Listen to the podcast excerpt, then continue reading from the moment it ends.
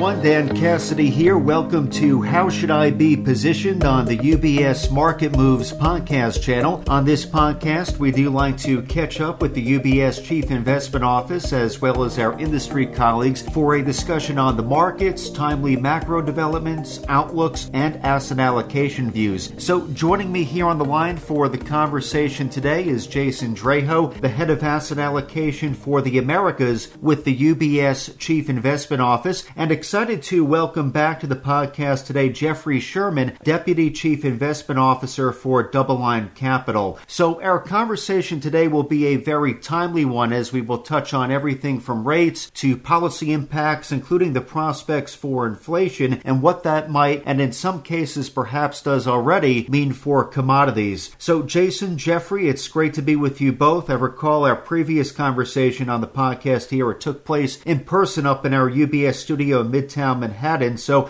a different setting this go around, uh, though nonetheless plenty to talk about. And it's great to be on the line with you both. Welcome back. Thanks for having me. Uh, thank you, Dan. Good to be here. Absolutely. And I know we have no shortage of topics to hit on today. Before we dive into some of the items I mentioned just a moment ago, perhaps we can briefly touch on asset price valuations to start. And Jeffrey, since the beginning of 2021, uh, the notion of market euphoria has consistently come up in conversations on the podcasts here at UBS. So I'm curious to get your thoughts on valuations of U.S. risk assets today and how much optimism do you believe is already priced in? Yeah, I mean, it's it's undeniable that looking at valuation metrics on the large cap U.S. equity space, it, it reads some of the extreme readings we've seen from a historical context.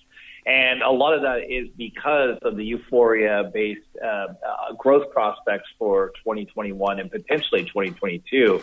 But also, just um, in general, um, you've had a price rebound of forecasted this growth and a stronger earnings season. So I think it, it's a fair expectations to think in 2021 that multiples could compress and likely to do so.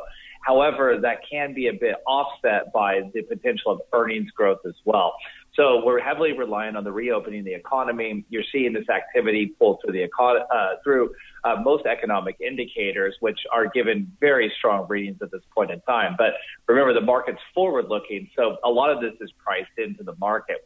That said, I think when you look underneath the hood uh, of the U.S. stock market, there is the potential to allocate to parts of the market which do have significantly more attractive valuations and don't scream um, as, as strongly overvalued as the broad market. And that's going to reside within the value sectors. And so we've seen a strong run in energy thus far um, year to date.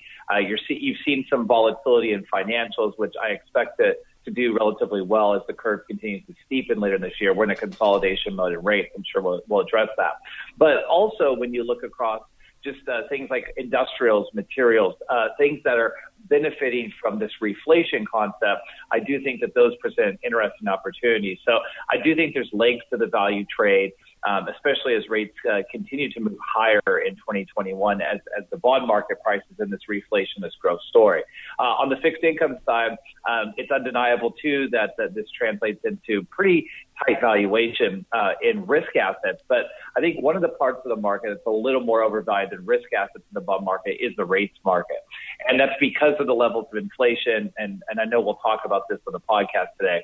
But ultimately, um, as we reprice inflation, we reprice growth rates, um, it does seem that the, the treasury market is a bit overvalued and should probably be somewhere between 50 to 100 basis points higher than today's levels. That said, the Fed's footprint uh, will dampen that a bit but I do expect that to, to push higher. So because of the low yields, I think it's it's priced bond risk assets a little tight. Uh, but I think there's there's more risk in the duration component than necessarily the credit component when it comes to fixed income. So uh, th- that's my broad sense of thinking about uh, U.S. markets today. Well, thank you, Jeffrey. And to your point, we will dig a bit deeper in a few moments into a few of those topics: rates, inflation. Though, Jason, want to get your take on valuations of U.S. risk assets where those stand today today from your vantage point? Kind of pick up where, where you know Jeff left off, you know, talking about the, the fixed income you know landscape, because when people think of what's expensive in the U.S., you know, they tend to default to you know equities because they can see you know, you know prices. They can look at you know P multiples and sort of think, well, these are these are extreme. But I a, a more consistent way to look at you know, valuations is you trying to estimate like what's the risk premium you're getting paid for buying a different asset classes. And every asset class to a different extent has some sort of you know risk premium measure. And I think if you think about like what's the most expensive or what's the least amount of compensation you're getting from a risk perspective, uh, yeah, I think it is probably almost like you know U.S. Treasuries, especially longer duration. Not a lot of sort of you know, term premium kind of risk premium sort of built into there. Credit, uh, you know, a little bit more, but still relative to historical perspective, you know, credit spreads are, are pretty tight, so not a lot of you know, uh, you know risk compensation there. Equities, then, if you look at uh, you know an equity risk premium measure, uh, it's kind of on the, on the probably below the sort of a long-term average, but not dramatically so, and nothing like say the you know the 2000 period when we were in the bubble. So even though stocks might people might think they're expensive, you know, no asset class is really cheap, um, but on a relative basis, you know, you know, equities aren't necessarily more expensive. Arguably, on a relative basis, probably a little bit cheaper than kind of than fixed income. So I think that's an important thing to kind of keep in mind when we have the, the kind of valuation conversation. Uh, I would just see a couple other things though, you know, on the kind of sentiment and sort of, you know, you know, the, what's being priced in in terms of optimism. Bullishness, I think, across equities or across investors is quite high. I think we can see multiple surveys and different measures that would all support it. But in some way, relative to where we were two to three months ago, I think some of the extreme frothiness that existed back, say, in January, February has actually kind of come out of it. And it was definitely rampant in parts of the market that we've talked about, Dan, like, you know, SPACs or IPOs or maybe some areas of, you know, EV stocks, things of that sort. Uh, and it seems almost kind of coincided where some of this frothiness has come out as we moved into the end of the winter, into the spring and maybe whether it's kind of retail investors, you know, they're not sort of locked in home, you know, because of you know shelter in place, they're not actually going outside because they, they've been vaccinated. That literally might be translated into a little bit less sort of some of the extreme patterns that we saw before, which I think is, is important. So some of the concerns about bubbles that where, where I think you know we began the year talking about, they seem to be a little less you know, prevalent today than they were three months ago. Thank you, Jason. And to your point, yes, we've been having these conversations a lot over the past quarter or so. And some of these sector valuations, they are a product and part of the scope, the scale of unprecedented monetary and fiscal relief, of course, intended to mitigate, manage the economic impacts of the COVID 19 pandemic. But I, I, do want to single out one recent proposal. Uh, Jeff, curious, what do you believe the economic impact of the American Jobs Plan as, as it's currently proposed today? I know a lot can change. What will that consist of, and what might be some unintended consequences? Of this scale of fiscal policy. And if you don't mind, if I sneak in one more question, is the scale of policy even warranted right now in your view in consideration of the trajectory of the economic recovery here in the U.S.? Well, I'll start with that. I mean, uh, you know, the the size of the programs, and you know, when when they start at one, two, three trillion dollars. Um, they're pretty pretty aggressive. I, I think we all agree with that. Um, but you know, do we need something? The answer is yes. Actually, if you look at the labor market and you look at the jobs out there, you look at the people who are underemployed using the U6 measure, uh, you, you get to roughly a 10% ish type of rate today. Uh, if you look at uh, the people that are receiving extended benefits, uh, from the unemployment programs, from the state programs. This is part of still the CARES Act that keeps getting extending, uh, keeps getting extended uh, what you find is that there's roughly around 16 million people that are receiving some form of benefits. Now, some of these are, are an extraordinary program. Uh, in addition to the traditional unemployment mechanism, where uh, you're, you're, seeing contract workers and, and, and, people who didn't traditionally qualify for uh, unemployment benefits that are receiving those. So when you look at the amount of assistance that's going out there, it does indeed seem like uh, there is more help needed. Now, the labor market is the first to get hit in a downturn, and ultimately the recovery from that side is more slow going than, than the pain is inflicted. And so when you look at what's uh, transpired in the labor market, there has been improvement. Uh, I do think the unemployment rate at 6% or the U3 is understating some of the damage done in that area. And so I think when you talk about, you know, the Jobs Act and, and the focus of the word jobs or infrastructure, those things are very important. But we know that a lot of these bills are filled with pork. So at the end of it, you say, is it really necessary? I think if you were surgical and went through, uh, which is impossible to do when it comes to government, there is there is the ability to really target the workers that are needed here. But I think what this just takes is time, and time cures these these ideas and concepts. But my biggest concern is that you're going to see some stress in the labor market if we continue uh, to, to mail out stimulus checks and we continue uh, to really provide support to those who may not necessarily need it. And, you know, the, these thresholds of $150,000 or so, I, I would argue that most of those people don't need the stimulus. That said, Um, it is going to activity. It is boosting the economy, uh, and we're going to have a knockout year because of it. The question is, is that going to lead to an overhang next year? Um, and just the ability, inability to continue to really significantly grow there because of the debt overhang. So, in general, it's hard to say what the what the uh, ultimate bill will look like. Uh, I do think that it's going to be challenging to get it done uh, until really you have to go through the process of reconciliation later in the year. So uh, I think it's something that we're going to continue to talk about. We're going to see evolution there, um, but it's really too early to tell exactly what it looks like. But I do think that the labor market does need more assistance out there. Um, and a lot of that could be just more PPP getting get opening the economy, getting things back, uh, and firing all cylinders again. Thank you for that, Jeff. And I know this topic of fiscal policy lends itself to implications of inflation, which we'll get to in just a moment. Though, Jason, want to get your take on uh, the necessity of fiscal relief and singling out again the American Jobs Plan, what that looks like today, and what your thought is there. Well, I would take a little bit of a, a different angle on it, uh, more because when we think about you know, when this could be passed. You know, there's a lot of challenges, as Jeff alluded to. So let's say something gets passed in the October timeframe, you know, the money doesn't start to get dispersed until, you know, 2022. So the, you know, the economic impact this year is, you know, essentially, you know, zero, which means the people who need assistance right now, they're going to get it from the existing, I think, stimulus that's been passed. And hopefully, if things go well by, you know, December this year, we could have added five, six, seven million jobs back to the labor force that were lost as a result of the pandemic. I think we're still down, you know, eight to nine million jobs relative to where we were in sort of in February of last year before this hit. So a lot of them could come back before this this package, you know, has even passed. So I would look at it as more of like, well, what does this mean for the, the medium to longer term outlook for the U.S. Uh, and I think there the goal would be obviously to get a lot of these people who haven't been sort of working or underemployed for really in some sense a decade, pull them back into the labor force, and that's kind of commensurate with what the Fed has been talking about in terms of achieving maximum employment. So ideally, over time, you want to increase the labor force, increase the productivity of people. I think ultimately, you know, if the focus is on infrastructure, and we can define that quite broadly, but to me, it all kind of distills down: does it make the U.S. economy kind of more productive, you know, long term? We know that just by spending more money, and if it's not fully funded by taxes, that's going to have a further sort of cumulative impact on the economy. So growth next year could be positive, which is fine. But I think the real aim would be to does this help the long term kind of growth potential of the U.S. economy by investing in areas that have maybe been underinvested before. Uh, I think the jury's still much very much out on that. You know, the history of, of you know, you know even infrastructure spending is positive, but there's also you know you know there could be wasteful spending.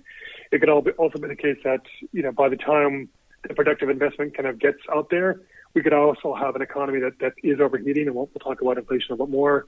That could cause the Fed to maybe kind of react to it. And so before we get you know long-term benefits, we could also have sort of more short-term pain. If you're sort of designing you know policies, yes, you'd want to invest this way. I think the reality is like once you actually have to put this in practice, um, there's definitely potential for things to kind of work out well. There's could be scenarios where the impact is, you know, ultimately kind of, you know, somewhat muted. And there's the scenarios where, you know, it ends up being sort of wasteful government spending that kind of overheats the economy. Um, I think only, only time will tell at this point. It's a good point you bring up on tax receipts because uh, I was reading some research and looking at tax receipts, you know, as, as a percentage of the overall spending.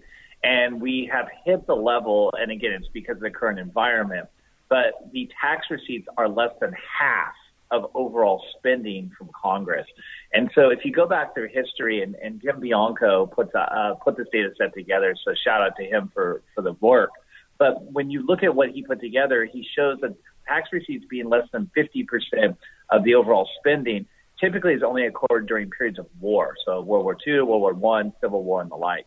So it is quite interesting that we're talking about taxes, raising taxes, and everything. It's not even going to move the needle when it comes to the amount of spending. So I agree with your um, your your concept of the overhang of being there and just the debt burden. But to me, I just found that as an interesting factoid today. I do want to run with the topic of inflation. I know that's come up in the conversation a few times already, and inflation risk, real inflation risk, being one that is top of mind for investors, our clients. I'm curious, Jeff, can you walk us through your inflation outlook? And are we already seeing evidence of real inflation popping up? I can say that it costs more to fill up my car today than it did a year ago. So we, we might be seeing evidence of this already. What are your thoughts? Yeah, I mean, there's a lot of there's a lot of uh, to unpack in the inflation argument, both directions, and I'd say, and I I think what we're going to experience over the next 12 to 24 months is what I'll call the push and the pull effects of inflation. You're going to have things that are pulling prices higher. Uh, those are going to be supply chain constraints. We see this with chip shortages, right? Uh, so it's not just the traditional commodity complex, but also just supply chains being redesigned due to the pandemic and also due to, to trade policies.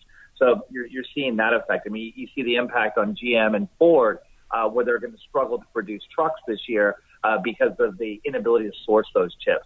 Um, you talk about uh, gasoline prices. Well, uh, yesterday, we're recording this April 21st. I believe yesterday is the one year anniversary where oil prices went negative for the day or went for two days. We got down to negative $37 a barrel. So what, why I point that out is that what you're seeing in, in some of the inflation data is what we call base effects. And every economist knows about this. Every bond trader knows about this. So it's nothing profound, but the year over year comparison, just like with earnings, uh, just like with performance right now, is kind of, uh, you know, you get these extreme readings. And so we know in the next uh, inflation report, CPI and PCE, that it's going to have peak base effects in it. That is, your measurement period will be off the lowest level of last year. And so what you're going to get is uh, an inflation print and CPI that's going to start with a three. So is it going to be three three? Is it going to be three six?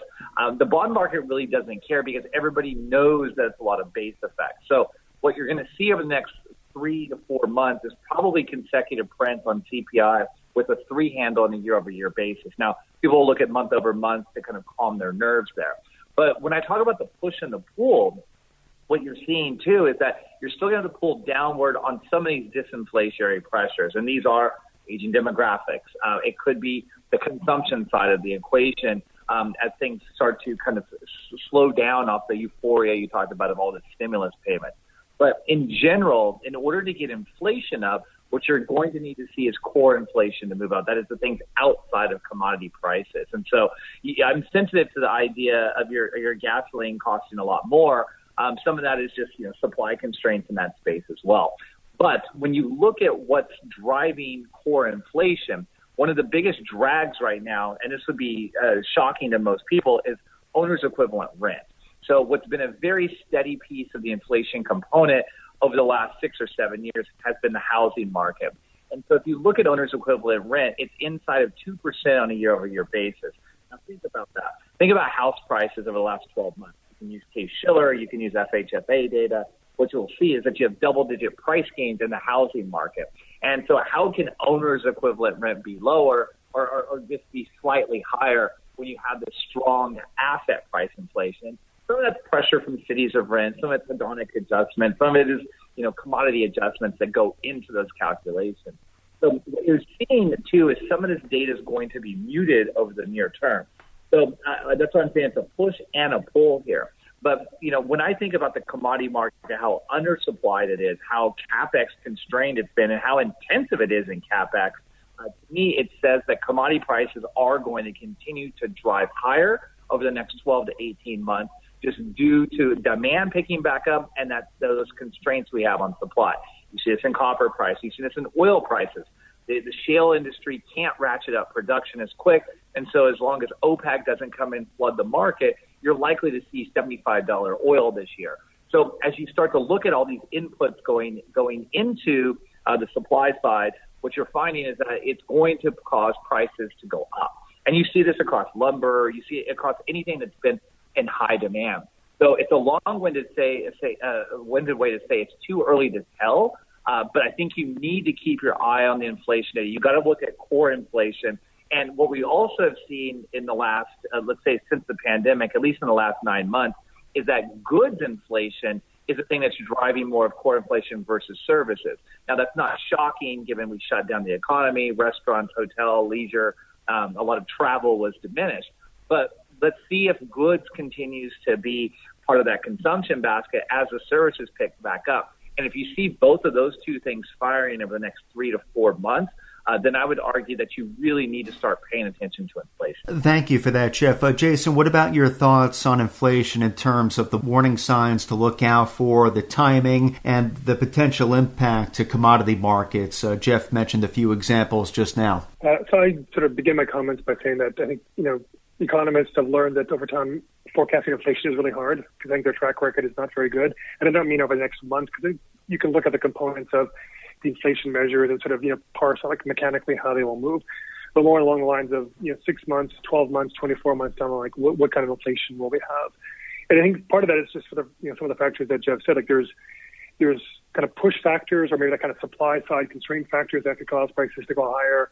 There are long-term secular demand side or, or, or say pull factors that are, are still maybe a little bit disinflationary or certainly kind of working against higher inflation.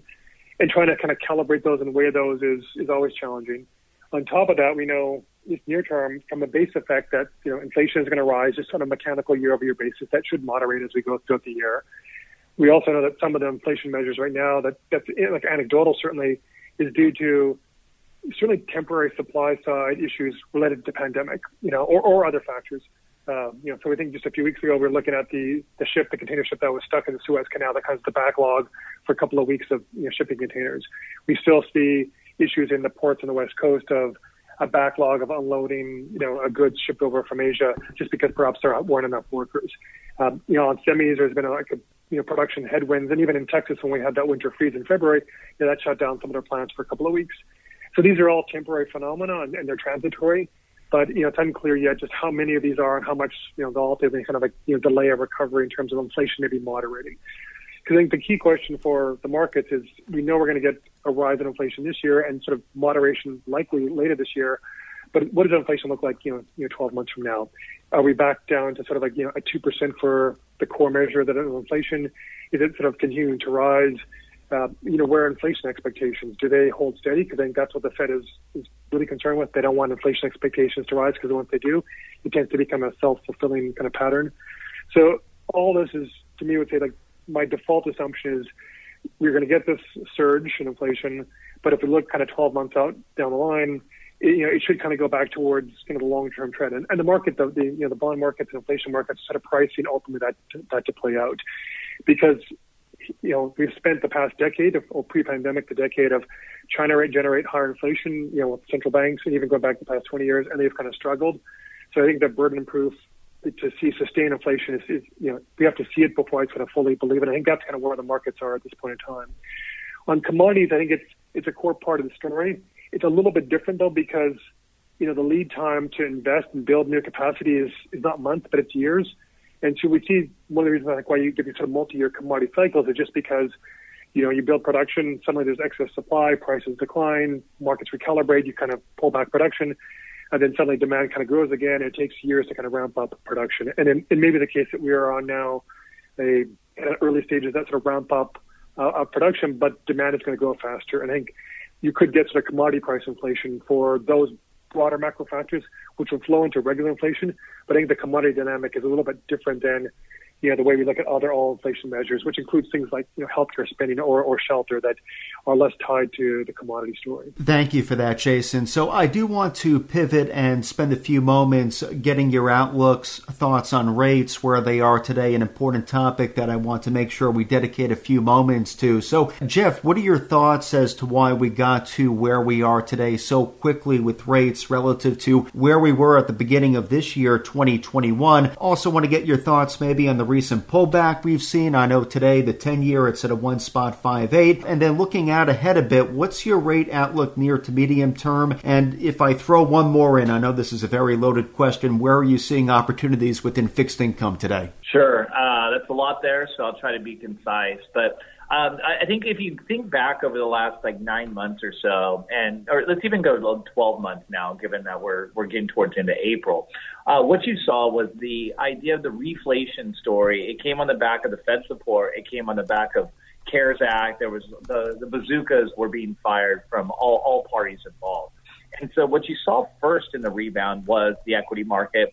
You saw a little bit of credit, the ones that were being supported by the Fed to respond first. So that was the first reflation concept. Then what you saw a, a couple months later was the commodity complex. You saw a broader participation in credit, but rates were still muddling along. And so, depending on what part of the curve you use, if you use 10s or 30s, the 30 year did bottom uh, in March uh, on a closing basis, but it took till the, the first week of August for the 10 year to bottom. And so, uh, I think the 10 year was skeptical. Uh, there was a lot of people thinking that the Fed would have infinite support, yield curve control, um, and just manage rates to an extremely low level, a la Japan. However, what you saw was that as, as things started to pick up a little bit, there was more optimism in the market. The, the market started to repli- reprice inflation. So what you saw in the first move in rates from August to really, let's call it the first few weeks of January of this year, was a, a repricing of inflation expectations. So uh, this is what Jason's referring to the bond market price net through break-even spread. Uh, you saw that. At first, I was a little skeptical of that because of the Fed's outsized footprint within the TIPS market um, that they really distorted some of those prices. But they've had, uh, although an increasing ownership, uh, it hasn't been really at the margin a significant step in since they did last summer. So they went from like 7% ownership to north of 20% of the TIPS market. However, what we saw this year was a continuation of that reflation and, and repricing of some inflation back in the market. Again, this isn't 70 style inflation. We're talking about a two and a half plus inflation rate right now, uh, or roughly if you look at the five year. But then also what happened is that the rates market woke up to the growth story. And it took uh, kind of hitting some of those critical levels. We had to get through the 100 basis points.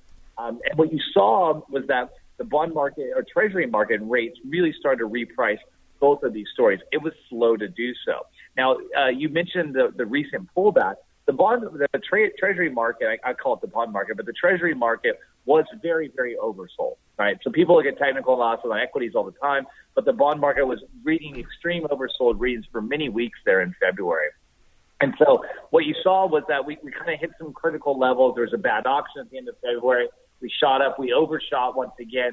And there, there was, it was due for some consolidation. And so this is something that we had a little bit duration in our portfolio saying, okay, look, at least rates can rally from here. Um, but we're thinking about trimming a little bit of that again uh, as we expect the next move up upward in rates. And the idea was that we're oversold. There should be some consolidation. And not shockingly, you're seeing kind of a risk off sentiment from the rest of the world right now, uh, given the, you know, we had the, the most COVID cases since the pandemic reported this week. Uh, there's a lot of negative news outside of the U.S. Think of Brazil, India. I mean, very, very much mired in this next, in this most recent wave. And so there is this negative overhang here, which I think clears. Once that clears, the consolidation was good for rates and it pushes us back up. So if you look over the last, you know, let's call it the last eight or nine years, the 10 year tends to trade in somewhere between a 40 to 50 basis point range. It breaks out, sets a new center of gravity, and does that again. That's exactly what we've done this year. I mean, we, we've raised about rates are up about 70 basis points or so um, for the year, but we, we, we've hit these new levels. They become uh, they become part of just your psyche. So people say, well, what level of rates does it hurt the equity market? I think you need another 40 or 50 again before we take a pause, right? Because it is the discount rate. It's how people think about, um, you know, pricing of risk and cost of capital. But it's these moves, the extreme moves that really rattle markets. If it's gradual, people just normally put that into the model. So I do think rates push higher. I think you see something in the two handle uh, probably this quarter if not early next quarter, as we start to see more and more economic activity come through and we get to this late, latest wave. So I also think that that's short term strong, strong for the dollar, um, just in the short term as we push up in rates. Maybe the rest of the world doesn't follow suit as much, uh, and it makes it uh, attractive to own the dollar in the short term, and it sets you up to be able to kind of short that going forward, or at least get non-dollar exposure going forward. So in general, I expect to, to see that you know, I, I think, you know, given a lot of the models we look at, whether it's the steepening of the curve, uh, what you expect out of uh, out of recovery, uh, whether it's something like copper to gold ratio, it's looking at nominal GDP models. Um, if it's if it's looking at kind of uh, just uh, multiple kind of fundamental things we look at, it argues that the 10 year should be somewhere between two and a half and three percent today. Now we know that the Fed's footprint has something to do with that, so those need to be revised down. But I, I see us, you know, testing two. Two. I think two will be a, a resistance point at first. Uh, when you go through it, it will become the support level. So, uh, your last question there, uh, what do you see in the bond market? I think managing duration is very important. Uh, there has been an influx of, of debt in the corporate debt market. Uh, I don't think that that's a problem for 2021, 2022. Uh, that's a problem for 2024 potentially uh, when you look at maturity walls. Um, if, if indeed we have significantly higher rates. But uh, I think credit's okay to own. You just have to be careful with how much duration it has. The investor grade corporate market is one of the longest duration uh, markets within the U.S. fixed income market. And so uh, even though that the credit spread or, or the spread that you get um, for buying credit over treasuries um, isn't likely to widen significantly, you're going to be whipsawed by duration, as you've seen all year. So I think the, the best thing for investors to do is be patient. Um, there's it's the opportunity to trade a little bit this range. If you own a, a fair amount of duration today, it could be a good potential to reduce a little bit of that. Buying low duration uh, focused strategies, uh, owning things like structured credit, securitized products like mortgages.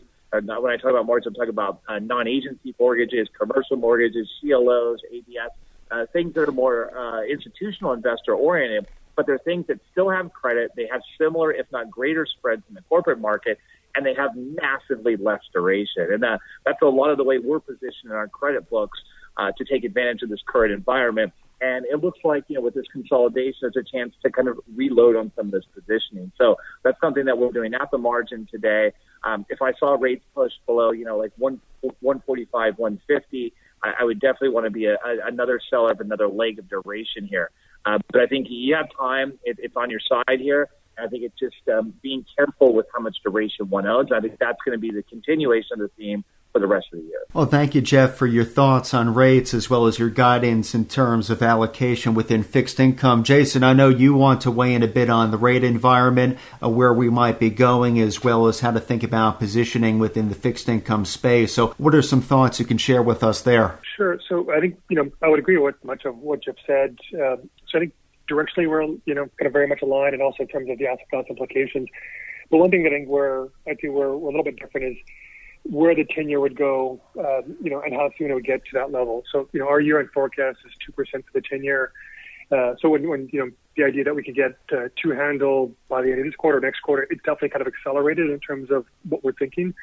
Uh, and then this is, a, I'll, I'll pose a question to you, Jeff, but just, you know, as we kind of think about, or I think about like what would sort of drive the 10 year significantly higher after the big move we've seen in the first quarter and now the past, you know, month or so, it's been, you know, kind of consolidated in this range like like 155 to 1.7 uh, percent. That the market seemed to like it reset and it's expecting. If you look at sort of longer term, when the market's pricing for the Fed funds rate and you know multiple years down the line, where it's pricing for you know futures rates and inflation, it all but sort of suggests that we will get this surge of inflation. The Fed's going to look through it, gradually raise rates, and two, three, four, five years down the line, the Fed's going to achieve its goals, and it's going to raise the policy rate to sort of the long term kind of rate what it views as a long-term kind of you know neutral rate of around 2.3, 2.5 percent. Other you know, inflation kind of gets back to kind of long-term target levels, and the rest, all the longer-term rates are kind of consistent with that. So my thinking would be that in order to get a, a bigger move higher in the 10-year sooner, that there has to be something that would have to happen on the macro environment or the policy environment, because we all know growth is going to get better, inflation should tick higher, the bond market's kind of pricing for that.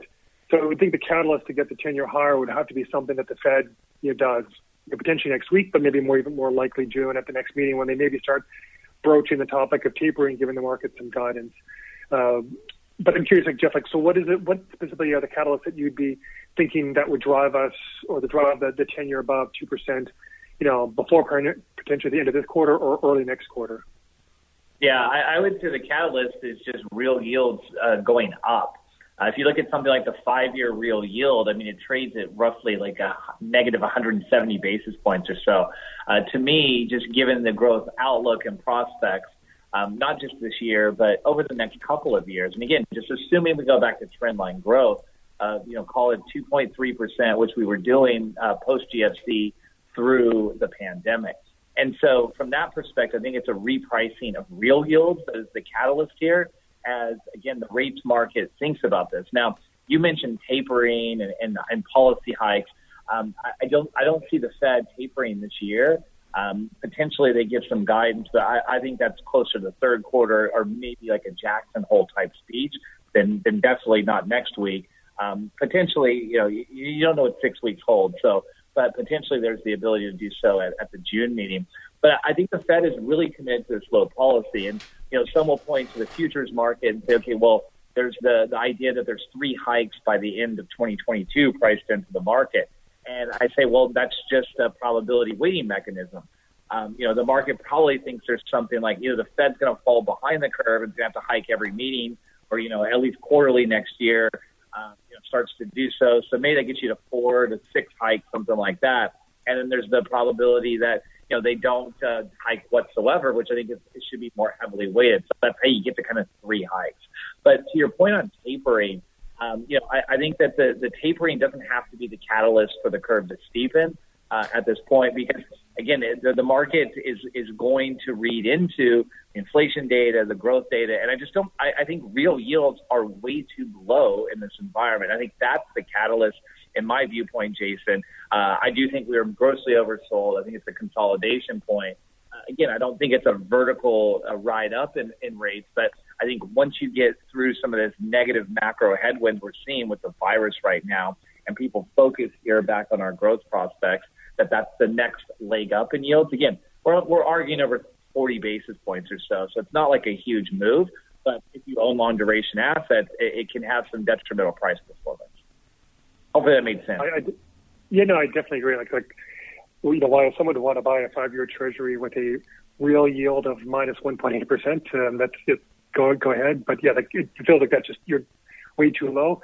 I was just wondering, like, when does the market, you know, really start to move higher? And I, I would have thought, you know, perhaps it's going to take a little bit more of a something on the Fed side, just because you know we all know growth is going. to, Well, the consensus view certainly is kind of growth is going to get better. So usually, if, if that's the case, then it should already start to be incorporated. But maybe just we just need the data to actually kind of fully kind of materialize to in significant numbers. Right, and Jason, on, on that point, yeah, on that point about the negative 180 basis points or so, um, you know, one thing we think is the next volatility is going to be in the belly of the curve.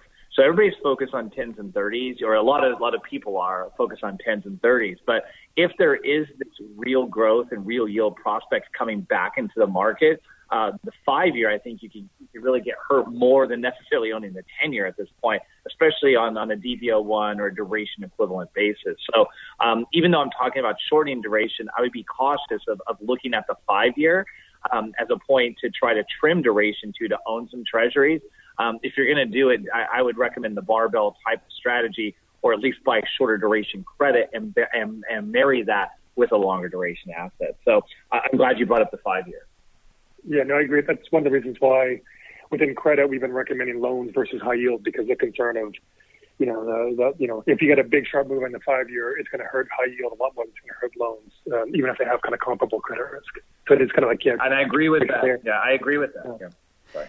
Yeah, I agree with that. But also on top of that, you know, the other thing is if the five year pushes up, but a lot of people don't realize is the high yield market will actually extend. So the duration will actually extend as well uh, because of the call side. What we call negative convexity, wonky bond stuff. But that's another thing to be cautious of at the five year. It could be significantly more detrimental to high yield than loans. And and we would agree with that position, Jason. Jeff, Jason, I know at this point we're beginning to come to the end of our time together. You've been very generous with your time. I know we're a bit over, but this has been a very beneficial, productive conversation. So I do want to get some closing thoughts, and Jason, perhaps we can provide our guest, Jeff Sherman, with the final word. So I'll go to you first with this, Jason. As the economy is moving towards a reopening recovery, and I know we've hit on some of these areas a bit already, but any final thoughts in the way of positioning, guiding, across asset classes. And I'm curious as well, is there still opportunity in growth areas that might have benefited from the stay at home economy? So, on the first question, you know, I think there's still you know, definitely opportunities. We you know, had a, a six month reflation trade that has been on, you know, a term I used last week, kind of spring break since uh, kind of early to mid March until recently, where you've seen after a really strong performance of small cap stocks, value stocks, obviously, you know, inflation expectations rising and rates rising and growth, stocks underperforming, that kind of paused and even reversed to some extent over the past month. When we look at over the next six months, we think that there's more to go on that, that trade. You know, maybe it doesn't kind of fully kick in in the next couple of weeks or next month, but on a six month horizon, just because the growth data is going to be you know, strong enough, the where you know they pick up in inflation, all that should continue to favor that area. And this kind of goes back into some comments that Jeff made earlier in terms of you know opportunities in the markets and you know value stocks especially relative to growth, still looking relatively inexpensive. Um, so there's that's kind of how we would, on a medium-term horizon, sort of position for. We think there's, there's some value there, but at least near-term, next month or so, perhaps there'll be some choppiness and, and before it kind of fully kicks in. You know, on the question of kind of stay-at-home, like I think this becomes a much more idiosyncratic story. Uh, you know, it depends on like, what stocks, you know, like what their valuations, how much they pulled back. You know, there there are some stocks, you know, you know Disney, for example, to be liked by people because it is about the reopening play to, you know, because people go back to the theme parks, but it's also a stay at home play because people will watch Disney Plus. So I think those things that are, are a little bit more kind of, you know, uh, immune uh, to, to whatever scenario plays out. And then also just thinking more about you know the conversation we had regarding infrastructure spending. You know, we recently published a, a, a POTUS 46 report looking at infrastructure spending and the different ways in which the money could be dispersed, traditional investment, but also green tech.